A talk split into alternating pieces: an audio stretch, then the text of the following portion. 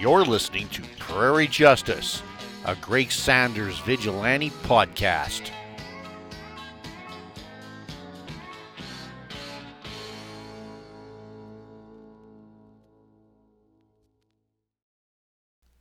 Well, howdy, folks. Welcome back to Prairie Justice, the Greg Sanders Vigilante Podcast, the most unfungible podcast east of the Rocky Mountains, and the one podcast dedicated to a modern day cowboy superhero if your definition of a modern day is the early days of the Second World War.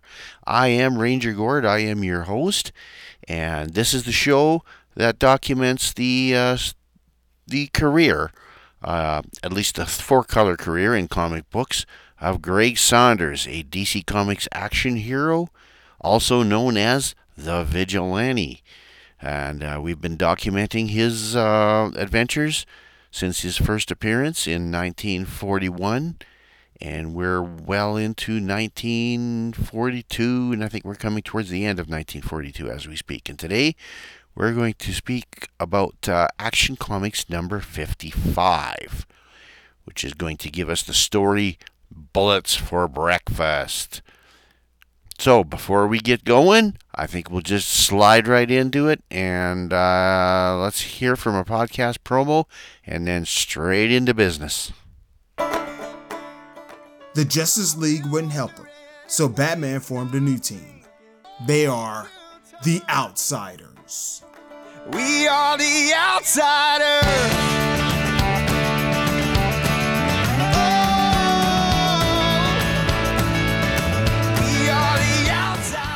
Covering Mike W. Barr's series into its third year, where change is in the air. A new member joins, an original member leaves, old and new threats, and the deadliest man alive. Oh, and more puns.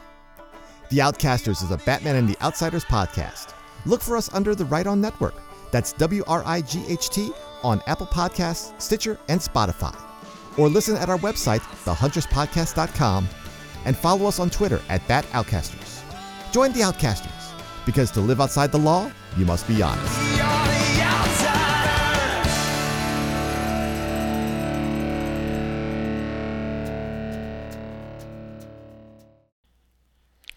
Okay, we're getting into Action Comics number 55. And our story by penciler Mort Meskin, inker George Roussos, and a writer and scripter who we have no idea of and we probably never will. Probably a combination of Meskin and or Roussos or any editorial uh, contributions therein. We still have that mystery about us. But you know what? We're just going to carry on because I think we've got a, yeah, not too bad a story here today. Uh, Action Comics number 55 and um, December 1942. So you think we're just about out of 1942, but we're wrong because that was the cover date, not the on sale date. The on sale date was actually October 16th. And it was a monthly comic, 10 cents, and 64 pages, and edited by the incomparable Frederick Whitney Ellsworth. And of course, October of 1942 was a busy time for the war. The Battle of Riz ended up in uh, Soviet operational failure. Australian commandos executed the raid on Mubo in New Guinea uh, upon Japanese uh, forces there. Oh, we had the British light cruiser Kurokwa. Ah, man. Karakwa. Not the great day for pronunciations. Sadly collided with the troop transport Queen Mary off the coast of Ireland, one of the Royal Navy's worst accidental losses of the war. British forces also captured uh, in Madagascar. The Hollywood Canteen opened in Hollywood, California, that was uh, operated and staffed completely by volunteers from the entertainment industry in order to uh, give a little bit of morale support to Allied servicemen and women in uniform who were passing through California at the time. Uh, the German 14th Panzer Corps attacked the Stalingrad tractor factory, and Hermann Goring made a speech in Berlin to mark the end of the harvest, announced that Germany's food situation will get better since we now possess huge stretches of fertile land. Um, except uh, Herman, that was not your land that you took over. The St. Louis Cardinals defeated the New York Yankees in the World Series. And uh, one thing that was very interesting to me was 400 uh, prisoners of war in Bowmanville, Ontario, in a POW camp here in Canada, uh, barricaded themselves as a protest for the shackling of 126 other prisoners. That was a reprisal for uh, the uh, the Canadian uh, the abortive Canadian raid and massacre at Dieppe in France. So wartime fun and games uh, between uh, Canadian troops and the German POWs there. The Allied leaders agreed on Operation Flagpole, which was a plan to secure the cooperation of the Vichy French officers in French North Africa, uh, get them out of the, the German sphere. And the Allies took preliminary steps towards setting up a commission to investigate war crimes that they didn't really even know anything about yet. And we had the debut of Mighty Mouse in the animated short film The Mouse of Tomorrow. And Mr. Fun and Games himself, Adolf Hitler, issued the commando order stating that all Allied commandos captured by German forces will be killed immediately without trial if they are not in uniform. And U.S. Vice Admiral William Halsey replaced Robert Ghormley as commander of the South Pacific area for the U.S. Navy. And a B 17 that was carrying World War I veteran Eddie Rickenbacker to conduct an inspection tour of U.S. Air Force facilities in the Pacific and to deliver a message to Douglas MacArthur, went missing en route from Hawaii to Canton Island. And the crew got lost, and uh, after 21 days, would be rescued. And again, back in Hollywood, the film Flying Tigers, starring John Wayne, was released. Now, elsewhere in this issue, Action Comics 55, of course, uh, Vigilante's warm up act, Superman takes the cover, wherein he is uh, assisting the U.S. Air Force uh, with putting a uh, engine on uh, one one of its bombers. When the cover art by the great Jack Burnley, and in the main action in the story, it's a goof named Tiny Roof, a Jerry Siegel story, penciler John Sikela. And uh, what we have here is uh, amongst the story is Superman displays the ability to twist his facial features in the story, allowing him to alter his physical appearance. Although he used this ability a few other times in the Golden Age, um, it is not considered to be one of his powers. Although I suppose you could uh, list it as one of the Earth 2 Superman's powers, but uh, the use of it here is probably apocryphal to the general Superman canon.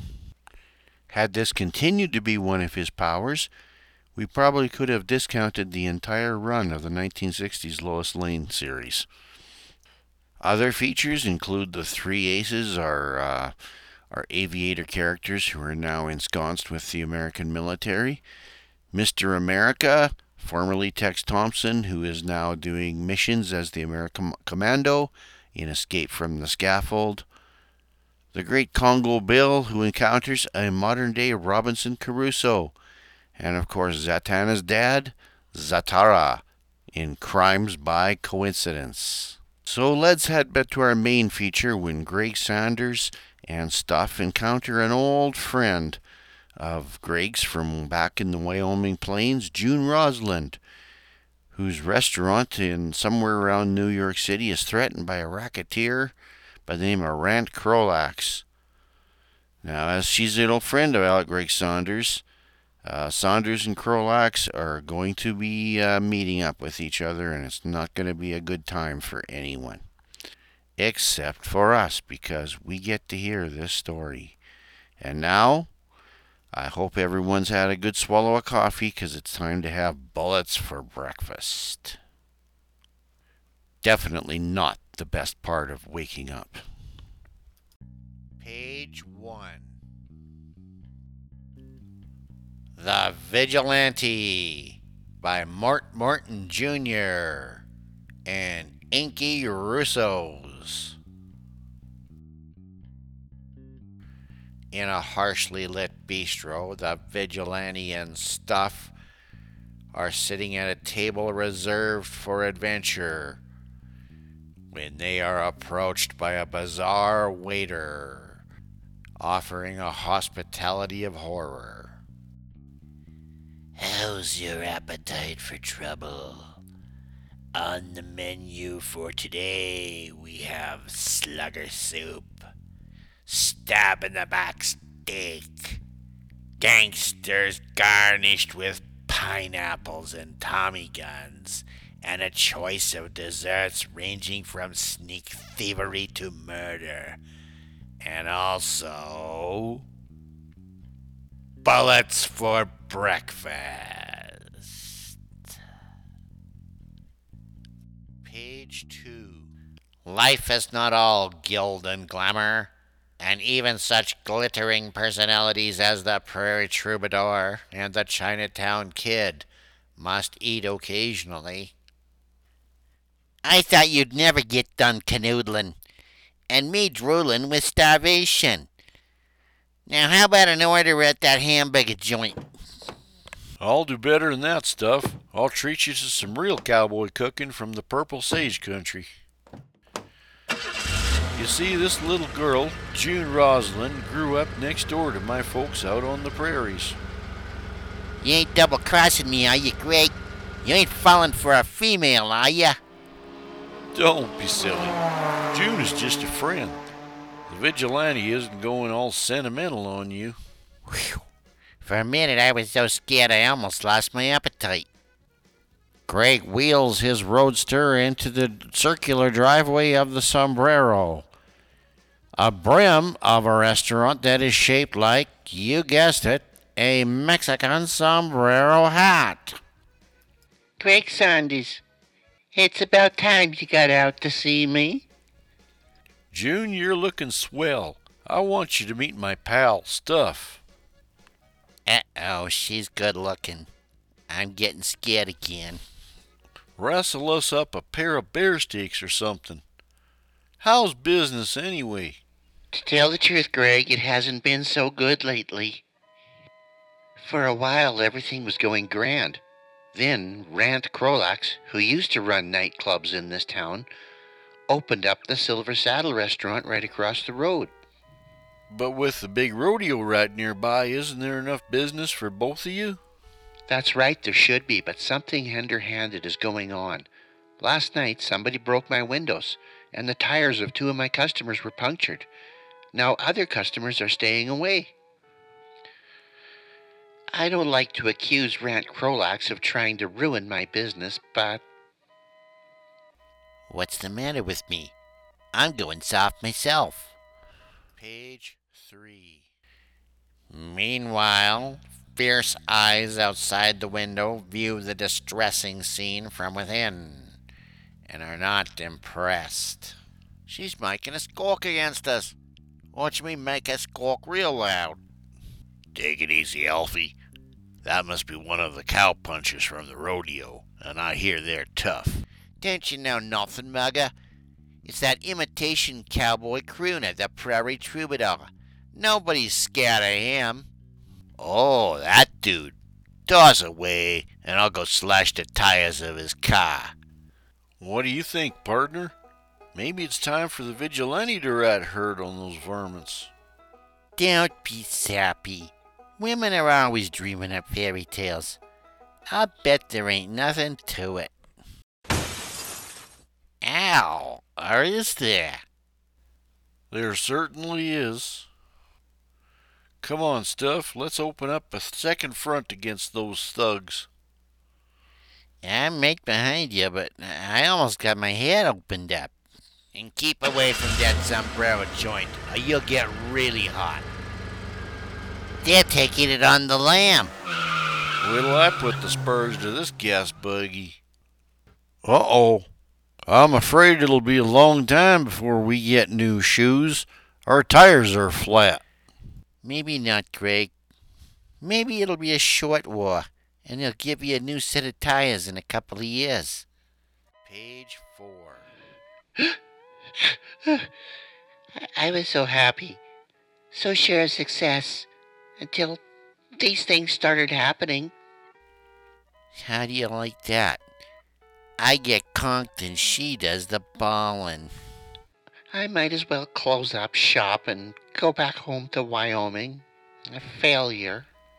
And let Rent Crolax buy the sombrero for next to nothing and make a big profit in both places? I won't stand for it. Just sit tight and leave it to us. We'll fix things. Oh, Greg. I really believe you mean it.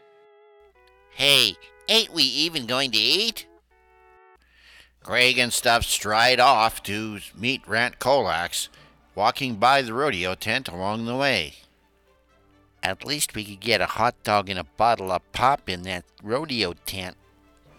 Tighten your belt. Maybe we'll grab a bite at Rant Crolax's Silver Saddle just beyond, and maybe not. The Silver Saddle is just as it seems a restaurant shaped like a giant saddle, with a brightly lit atrium beneath the horn and pommel. Wow, we'll never get into that joint. Look at that mob and the lineups outside. If I can see one certain party out of the whole herd, I'll be satisfied. Sorry, sir. There were no more empty tables. But I only want. A moment, Miss Gladys. We can't turn away an important customer like Mr. Greg Saunders. Have somebody else thrown out. Mr. Saunders, I am Rant Crolax, the proprietor. Come right in and. I only want to speak to you a moment, Crolax. Help, he only wants to speak, and me perish in a hunger. Page 5. My young friend and I stopped a few minutes ago at a little place down the road called the Sombrero. Ah, yes, the Sombrero. A charming little place run by a charming little lady, a Miss Roslyn, I believe. Well, what of her? She's having trouble. Hoodlums are frightening her, damaging her property, driving away her customers. A terrible shame, but what can I, a simple businessman, do about it? And why should a large celebrity like you worry about a little thing like the sombrero and Miss Roslyn? Appears that while there's more than enough business for two restaurants, someone is trying to hog it all. And you think that I have something to do with that? Uh, listen, mister, I have influence around here. I'm not standing for no accusations. Get it? Abruptly. What's the matter, boss? Is this dude asking for the business? So Crolax is your boss. The birds had conked me. Now I know I'm not gonna eat here. I always wanted to slap a crooner's croon and back down his throat. Why, you big... j- Please, gentlemen, gentlemen, don't beat them up. Just toss them out of the silver cell. Now, Mr. Sanders, I trust you will not go to the police about this, you phony cowboy. Not if you know what's good for you. Uh, I won't go to the police, Mr. Crolax. Police, Greg. Just one punch. Sometimes I'm ashamed of you, Greg. You better snap into your vid act quick before I lose my respect.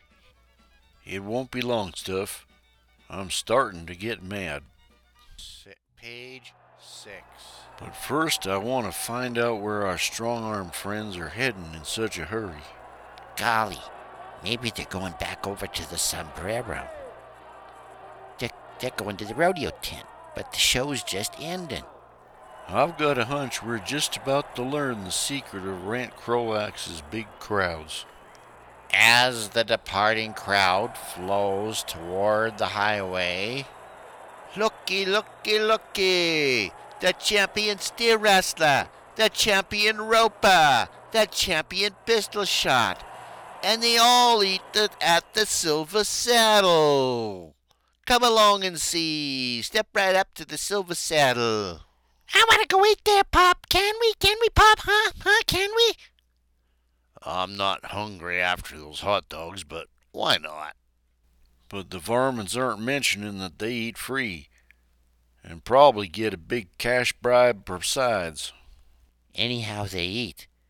But maybe we will too, now that we're going into our song and dance. A thrust of powerful limbs, and the startled spectators are treated to a surprise appearance of the Vigilante. Just a minute, folks. Those people are talking big, but I've got something real to show you. First, let me demonstrate how to get rid of coyotes. Page seven. Before the hoodlums hit the ground, And now a simple demonstration of roping on the fly.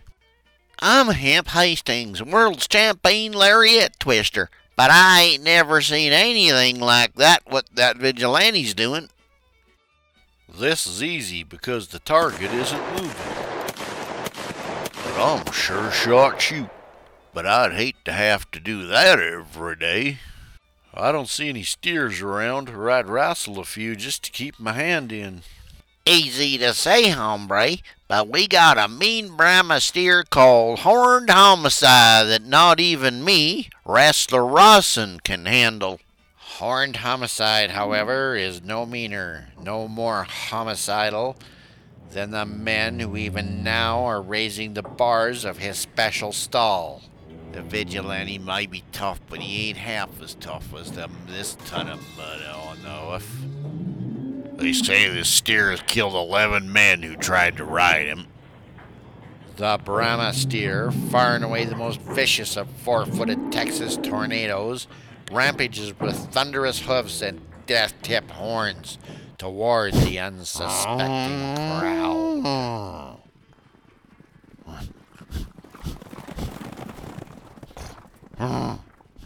Panic spreads on wings of terror through the milling hundreds.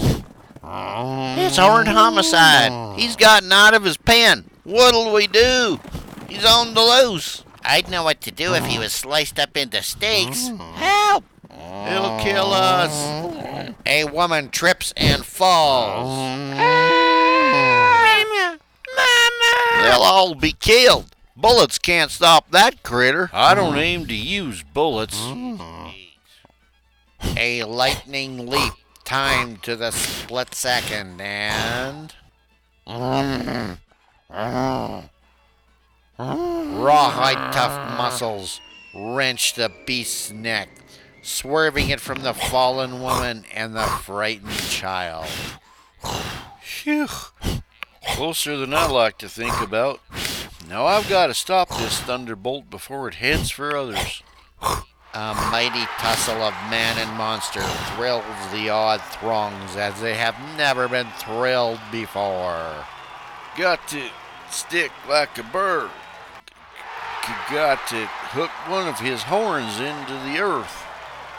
Finally, There. Now we know all the answers. Veg.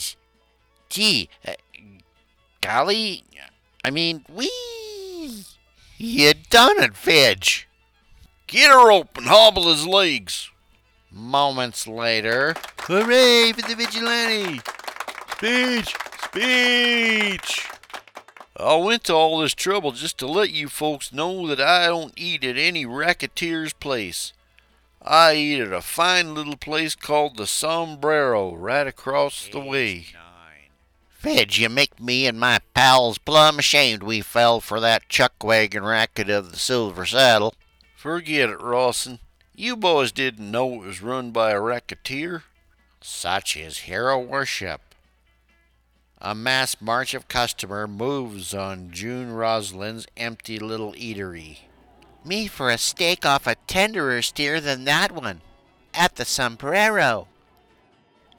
Can we go too, pal? Hop, hop, hop, hop. I want to eat with the vigilantes. So do I, son. So do I. With all that mob, we'll never get a tumble at the sombrero. Me for a smoldering puppy. But Kralax and his murderous henchmen are not yet ready to give up. We are not beaten yet. The crowd can't eat at the sombrero if the restaurant isn't there five minutes from now, can they? We have the car loaded with dynamite, haven't we? If we can run it right into the joint just ahead of the crowd, we can keep on mining gold out of the silver saddle. Huh? My own ears wouldn't go playing tricks on me. A minute ago, I thought my gimmick was the most important thing in the world. But I guess I was only hoping. Now I gotta warn Vidge. In seconds. And they already started off to do the job. Great Scott! If that state trooper over there knew what we haven't time to tell him, he wouldn't mind us borrowing his tin bronc. What? Who? Halt in the name of the law! Don't get apoplexy. We're doing you a favor. An ominous black sedan rolls down the highway at a sedate pace. Only to start gathering speed as an agile figure leaps from the running board. Are you sure you aimed it straight at the sombrero? We don't want all of that dynamite wasted and trouble from the police besides. Look for yourself, boss. Faster, faster hurtles the death laden car. Straight for the quaint structure within which a troubled girl waits, hoping desperately for good news. Far behind, a tiny machine streaks like a comet onto the highway. That's it ahead, but we're too late. We can't catch it in time. We've got to catch it. If only we can get up past 90 miles an hour. Can even the mighty vigilante save the courageous hometown girl he pledged himself to aid? The margin squeezes narrower. Oh, I can't bear to look. Take over while I get off, stuff. Vidge, don't, don't do it. You, you can't make it. A flying leap. A quick wrench at the wheel. Then, It's no use. I can't swing it back to the road in time. We're gonna hit, and June is gonna die with us. sometimes, however, a last desperate effort. A belated flash of inspiration brings about another chance. Unless, uh, that's it, the ramp. It goes clear around the building.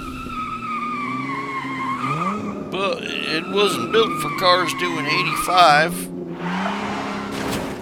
Whoops, there goes a fender. Rubbing elbows with death does not always mean dying. It can't kill you, can they, old pal? I don't know. Steering gear broken. Out of control. He's heading right straight for a tree, and there's nothing I can do about it. Even a hard boiled boy like the Chinatown kid has a right to cry when his heart is broken. Please tell me what happened to Greg. Please, stuff. Just, it's all your fault. We should have stayed away. The next instant, you! What do you want? Since the vigilante kept us from blowing up your joint, we figured we'd break up whatever we could anyway. You rotten murderers. Killing the best pal a kid ever had. I'll fix you for that. Page 12. As Trigger figures tense for wanton killing, none sees a slender noose hiss snake like through.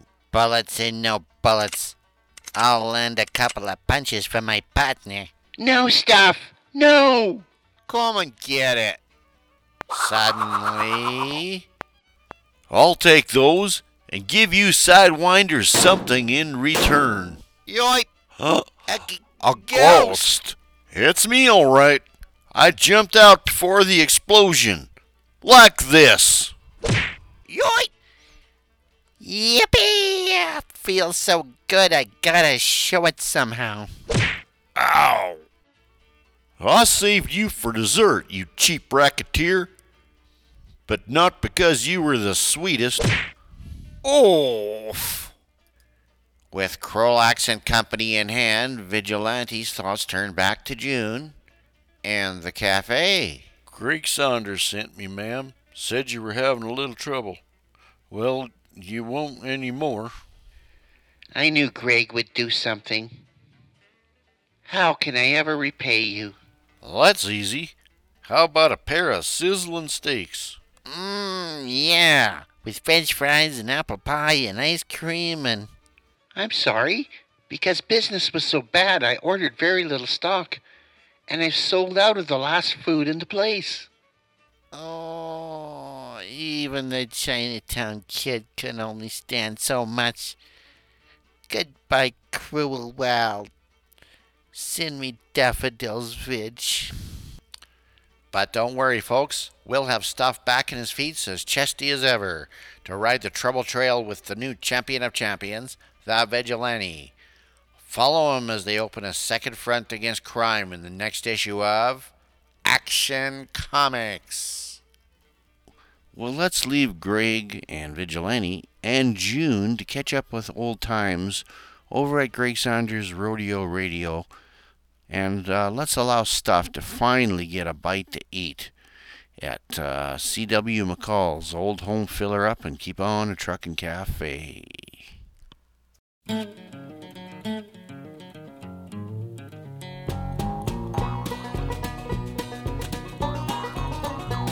Well, Interstate 80, we was cutting the fog, just me and old Sloan. Old Sloan's my dog. We had a 18 wheeler with 10 on the floor and stereo, laying a strip. And then we spied a sign that says eat gas now. We decided to whip in and pick up some chow at the old home filler up and keep on a trucking cafe. Oh, the old home filler up and keep on. Oh, the old home filler up. A looking for Mavis. The old home filler up and keep on trucking cafe. Now we've been every place between here and South Sioux, and we've seen us a truck stop waitress or two, but this gal's built like a burlap bag full of bobcats. She's got it together. Well, she filled my tank. I said, thank you, honey. Name was Mavis. I gave her the money. Old Sloan just sat there watching and wagging and wishing. I says, you wait in the truck, boy. Then I went inside. She says, what'll it be? It says a cup of your best and a number three. She come back with an order to go and a quart of hot C and a bone for Sloan. I said, much obliged. Old Sloan give a bark. I left her a buck and he left his heart at the old home filler up and keep on a truckin' cafe. Oh, the old home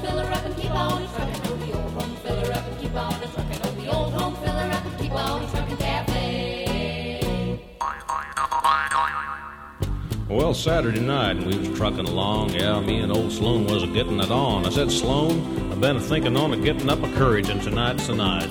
Well, I popped the clutch, gave Tranny a spin, took the BB Town ramp, and slid on in to the old home filler up and keep on a trucking cafe.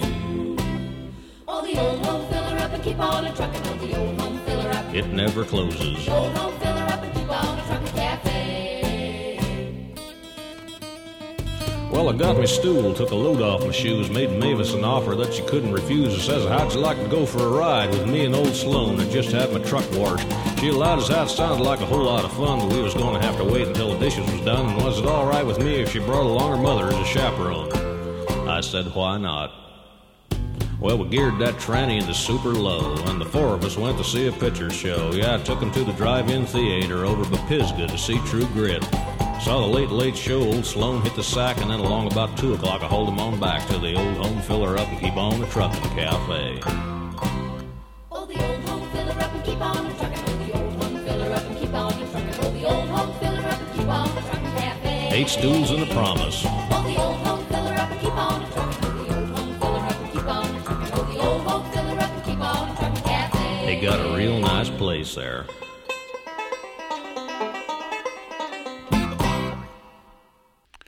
The great C.W. McCall with the old home filler. Well, I think you heard, got the title by now. Believe it or not, that was C.W. McCall's debut song. I know most people think about him as Convoy, but uh, C.W. had a bit of an accidental career. See, he actually started uh, as Bill Fries, a Midwestern advertising executive, when he got a uh, a challenge for an account for a series of radio spots or TV spots rather uh, for the old home bread company. And uh, so Fries's company came up with a, a, series of commercials that were sort of uh, a, a, a serial sort of a thing, where one part of uh, the the uh, fictional romance between um, a bread truck driver and a female cafe owner um, started to play out.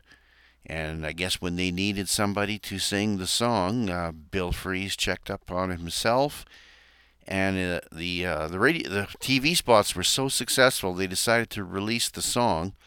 Uh, Bill wasn't the singer, as you can probably realize. He's more of a a walk and talk sort of a fellow with instrumentations in behind. So he gave himself the uh, sobriquet of C.W. McCall.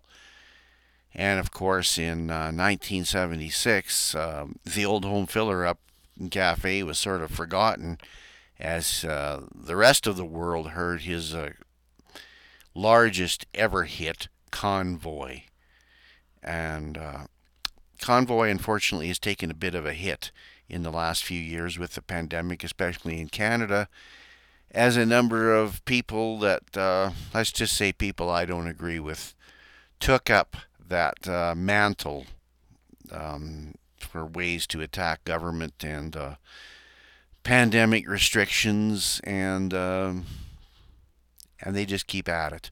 So I'm not going to say too much more about it, other than in the midst of that, um, we actually did lose C.W. McCall last year, and uh, I just wanted to pay tribute to a, a singer that I somewhat of our grew up with, and uh, I always enjoyed his novelty songs, and uh, I, we should probably do more of this on Greg Saunders Rodeo Radio because he had uh, quite, it wasn't all trucking songs with this man. He had some fairly uh, substantial songs, including one that was very, very prophetic that he released in the same year as Convoy, but didn't get uh, quite as much release, and it was called No More Country Music.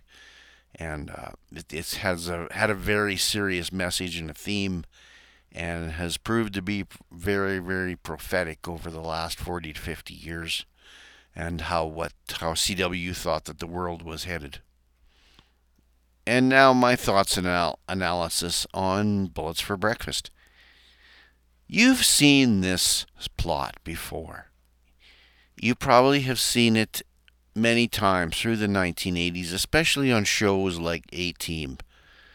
The hero comes into town, encounters some woman who runs a business, in this case, a restaurant, and sometimes they might even be acquainted. And of course, they run into the old uh, there's a rival that wants to run them out of business. So, this, in many ways, is, is kind of a, a different sort of a plot for Vigilante. Uh, Rat Krolax isn't much of a threat to Vigilante. We get no death traps. So, there's no more magic spur action. Sorry, Dave McElvaney. But we do get some interesting things, such as poor stuff, who is thinking first about his stomach and second about his feelings for Greg Saunders, and he gets a little bit jealous when he thinks that June Rosalind might be beaten his time as a friend. And sorry stuff, you'll understand here in a few years. I'm sure a tough boy like you is going to hit puberty pretty soon, and you'll figure it all out.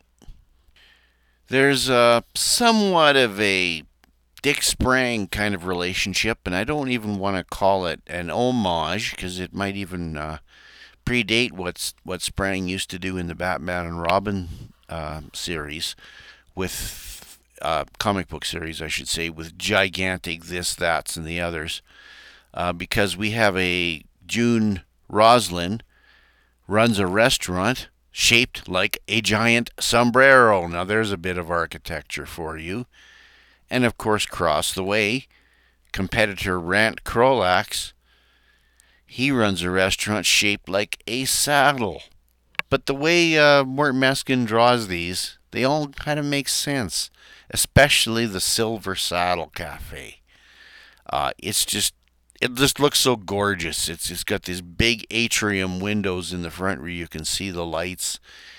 And uh, if if you want to know actually what a saddle shaped building looks like, Google the Calgary Saddle Dome, uh, probably also known as the Olympic Saddle Dome in Calgary, where the NHL team, the Calgary Flames, play.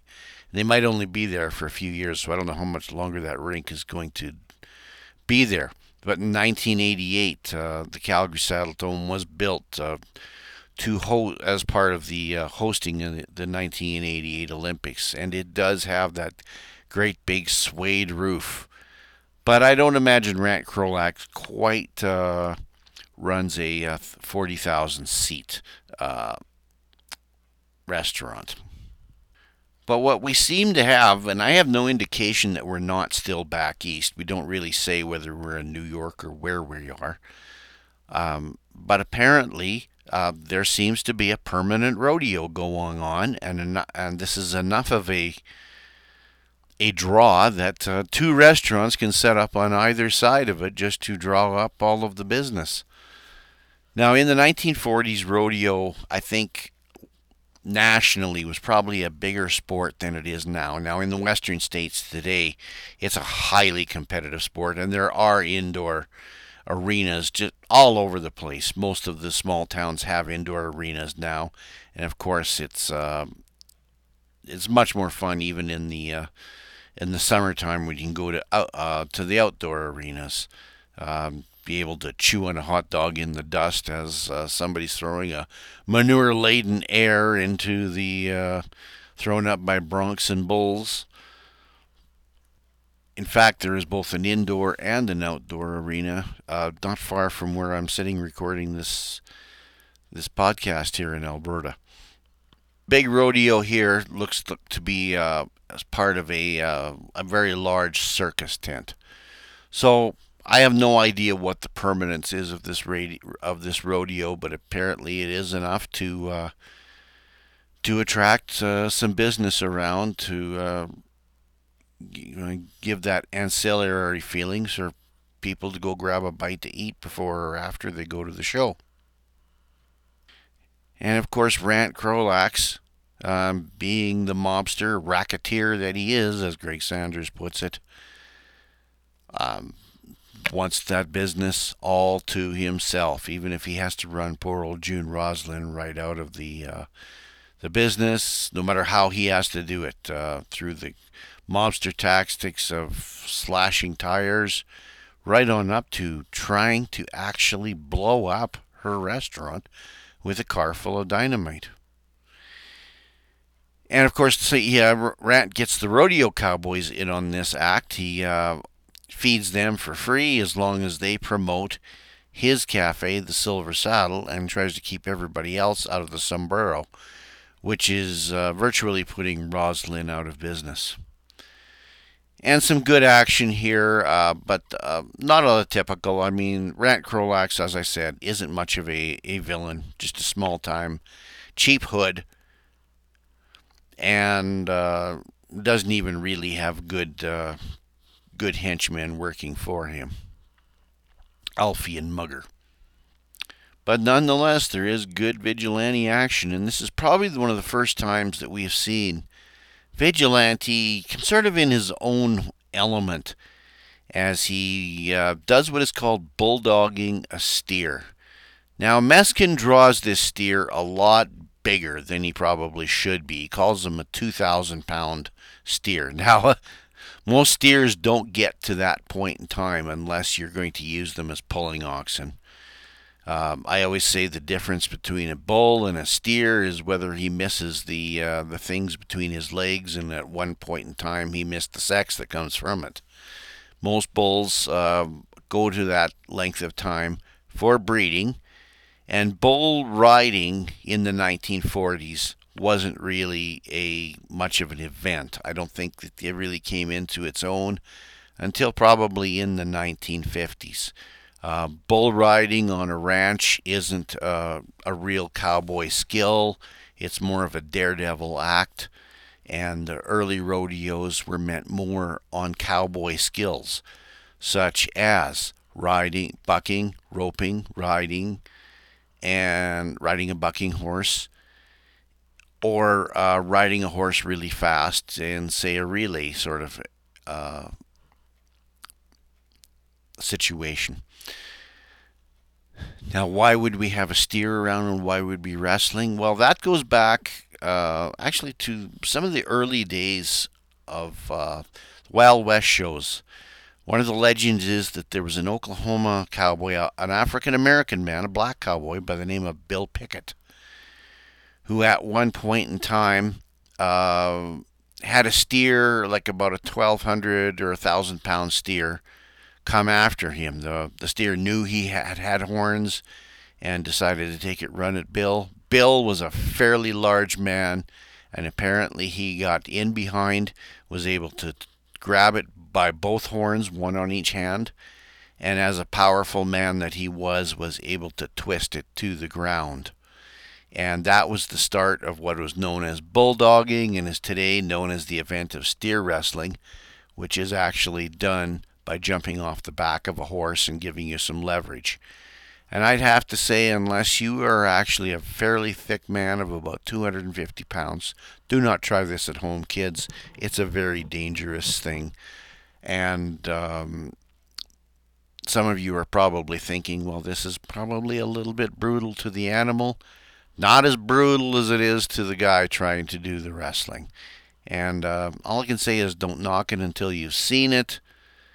And I've there's not many steers that are ever injured in this thing. There, are, if you've ever been around cattle, uh, their necks are like rubber and uh, it's a bit of a challenge. And for the animals themselves, you have to remember that they are bred and trained and brought up to do this competition as well. So it's part of their uh, their training and some of their meaning in life as well. Many of you will not agree. Uh, I'm just saying that as somebody who's been informed, I've, re- I've been brought up around cattle. I'm not a rodeo competitor, never have been, never will be.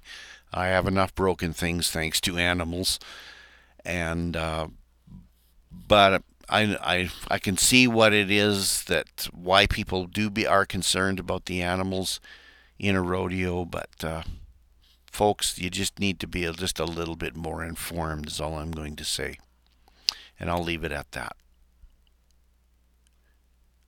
But if you are concerned about the animal, let's consider the poor car that took took one for the sombrero in this uh, in this story. And uh, that though that old coop was probably clipping. I couldn't even say what a make it was, or if Meskin even was trying to imitate to draw anything more than just a typical sort of a roadster with uh, four fenders. And uh, I feel for Vigilante when he had to jump off of that motorbike. Oh, another stolen motorbike. We should also make, probably make a uh, competition out of Vigilante stolen motorbikes over the years. Uh, these are not power steering cars, folks, and Armstrong steering or, or steering without a power the uh, assistance of a power steering pump. These things are very difficult to steer, and you have to realize Vidge was standing on the running boards while he was doing it. So it was about all he could do. And let's, let's remember, he had just finished bulldogging a steer a few moments ago just to try to steer, uh, to negotiate this car, which uh, by the captions was going about 85, 90 miles per hour around the, uh, around the ramp that is the brim of the Sombrero restaurant and uh, negotiating it into that tree just as as the dynamite exploded. Well, that's just the stuff of. Uh, oh, look, I made it funny there. That's just the stuff of adventure. All in all, a very fast-paced uh, sort of uh, story. Uh, there's a hint of romance, possibly, but really it's more friendship between Greg Saunders and his old friend June Roslin who presumably can now order some steaks as the silver saddle is probably sold at public auction after uh, Rant Krolax and his cronies go to jail.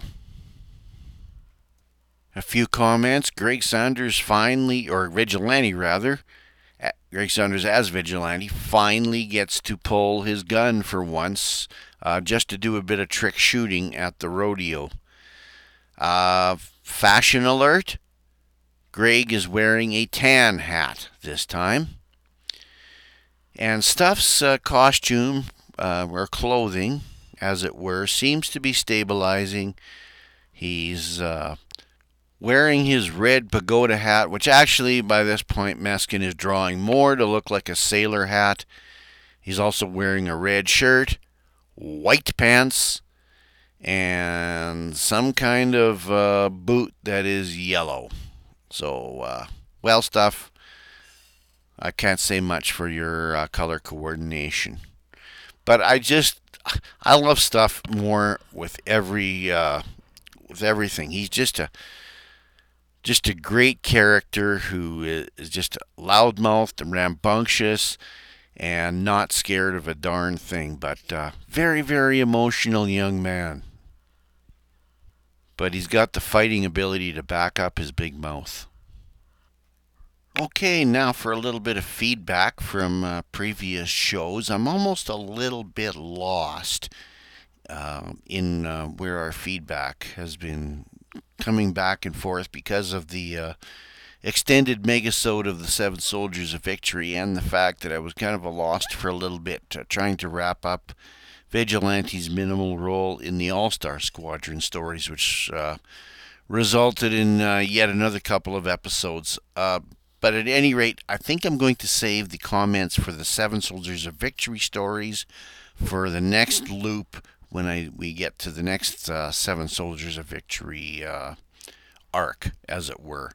And uh, I think the only letter I have right now, though, in that re- other than that regard, would be from Dave McElvaney in his email when he's discussing one of my uh, the wrap up of uh, Seven Soldiers of Victory and sort of the denouement of their uh, their very last uh, recurring arc.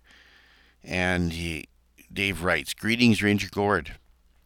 As I recall, when I read these stories as they came out, and we're talking about 1986." I, back to Dave again, was less enthralled by them, which was a disappointment because overall I enjoyed Roy Thomas's work with the All Star Squadron characters. I don't know if it was my general dissatisfaction with the Crisis on Infinite Earth and its ongoing denouement, or if Mr. Thomas was running out of steam a bit. Things did perk up a little when I saw the name Rotwang, but that didn't happen until issue number 60 which was pretty much the end of things for the All Star Squadron, at least in original stories. Ultimately, I think they deserved a better finale. Thanks as always. Live long and prosper. Dave McElvaney.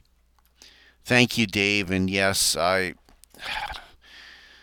The way All Star Squadron came out of Crisis made me kind of wonder why they did the Crisis, since uh, the success of New Teen Titans, Legion of Superheroes under Levitz and Giffen, All Star Squadron, and the Outsiders under uh, Barr and Aparo were some of the reasons I believe why we went to Crisis. DC was trying to capitalize as people were starting to come over for Marvel and look at some of these characters and they were you know people were hungry for teams you know with with the success of X-Men and Avengers.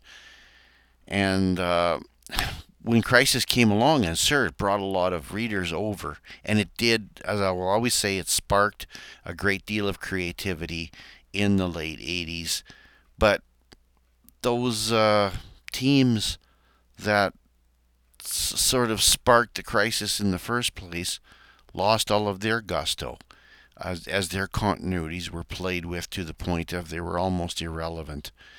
And All Star Squadron Infinity Inc. and Kais the uh, attempt to try to revive a post crisis thing with young All Stars didn't quite light a fire into too many people's engines. I think too much had been changed, and um, we didn't have an accompanying series to go with Young All Stars to show what the rest of the group was doing.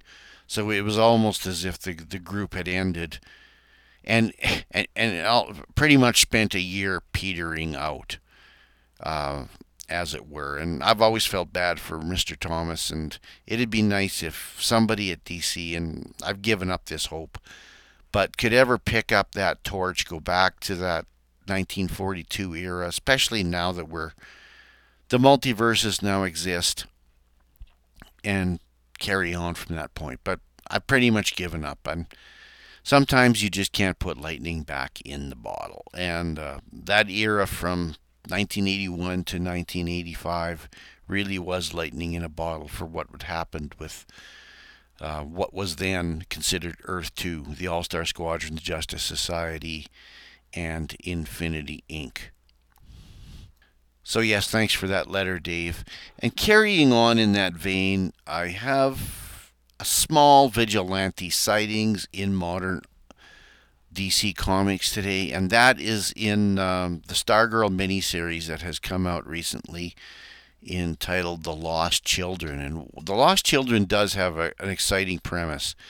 It's basically uh, Courtney Whitmore's attempt to bring a lot of the sidekicks out of DC continuity from that wartime era, including a number that are ret- retroactive. Con- okay, I'm trying to make a verb and it's not working.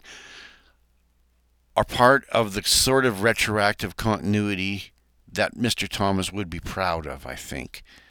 Although Geoff Johns has a different spin in how he does it and of course it was also drawn by that uh, that other great creator of Stargirl, uh, Todd Nauck, who I'm.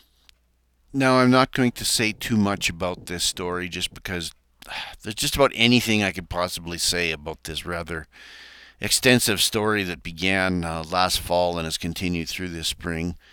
Is still very much in publication, and I consider that a lot of people probably haven't read it yet. So I'm just going to say spoilers, and it'll probably be collected in trade. It's only six issues, so it'll probably be out, I would imagine, fairly soon, probably late summer or the fall as as trade publications uh, schedules go. Uh, this story also did feature a one of the sidekicks that is very essential to the Seven Soldiers of Victory story. And for me to say who that was would probably also probably spoil the broth. So I'll just tell you pick it up, have a look at it.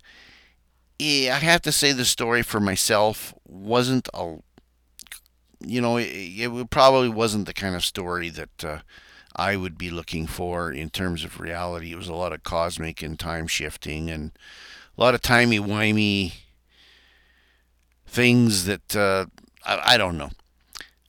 Just a lot of people standing around and a lot of waves coming back and forth. Uh, I guess I do need to be fair and sit down and read it as the whole. So I do have it sitting here on my iPad as I've subscribed to it through uh, whatever we call the mess that is Comixology these days. And if you do want to hear a podcast uh, synopsis of it, uh, listen to Russell on his uh, Stop, Let's Team Up uh, podcast series, which is a podcast series you should be listening to anyway, because he loves that whole Earth 2 era. And yes, Greg Saunders did appear in both the first and the last issues of this uh, story, but they were more what I would call wallpaper appearances. Uh, one was a flashback, and the other one was just a he appears at the end of the story, doesn't get any lines, doesn't do anything. He's just sort of there in the background. So it's probably not worth my covering at this point in time. I will just put that into my chronology, and uh, if I ever get to that point, then maybe I'll take a closer look at it and closer look at the entire series as well. I'm not saying don't look at the series. I think it's actually pretty good. Um, some of the, the, the retroactive continuity that Geoff Johns is coming up with for these uh, lost sidekicks, which uh, doesn't include stuff, by the way, unfortunately, uh, is is very interesting. Sidekicks that you didn't know existed, and sidekicks that uh, sort of have forgotten by continuity, shall we say? And I guess that's where I'll put it. Stargirl, The Lost Children miniseries, and the Justice Society of America miniseries is still playing out painfully, painfully, slowly. So I don't have much to say about that right now.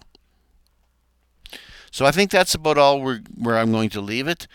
Um, I'm going to, the next couple of podcasts are going to be uh, straight runs out of Action Comics. So we'll be doing Action 56, followed by Action 57, before we brave another Seven Soldiers of Victory megasode.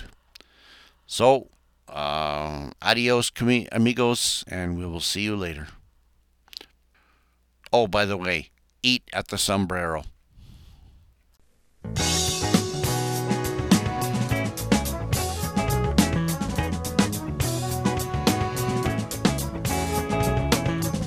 In the corner of a dark bar room.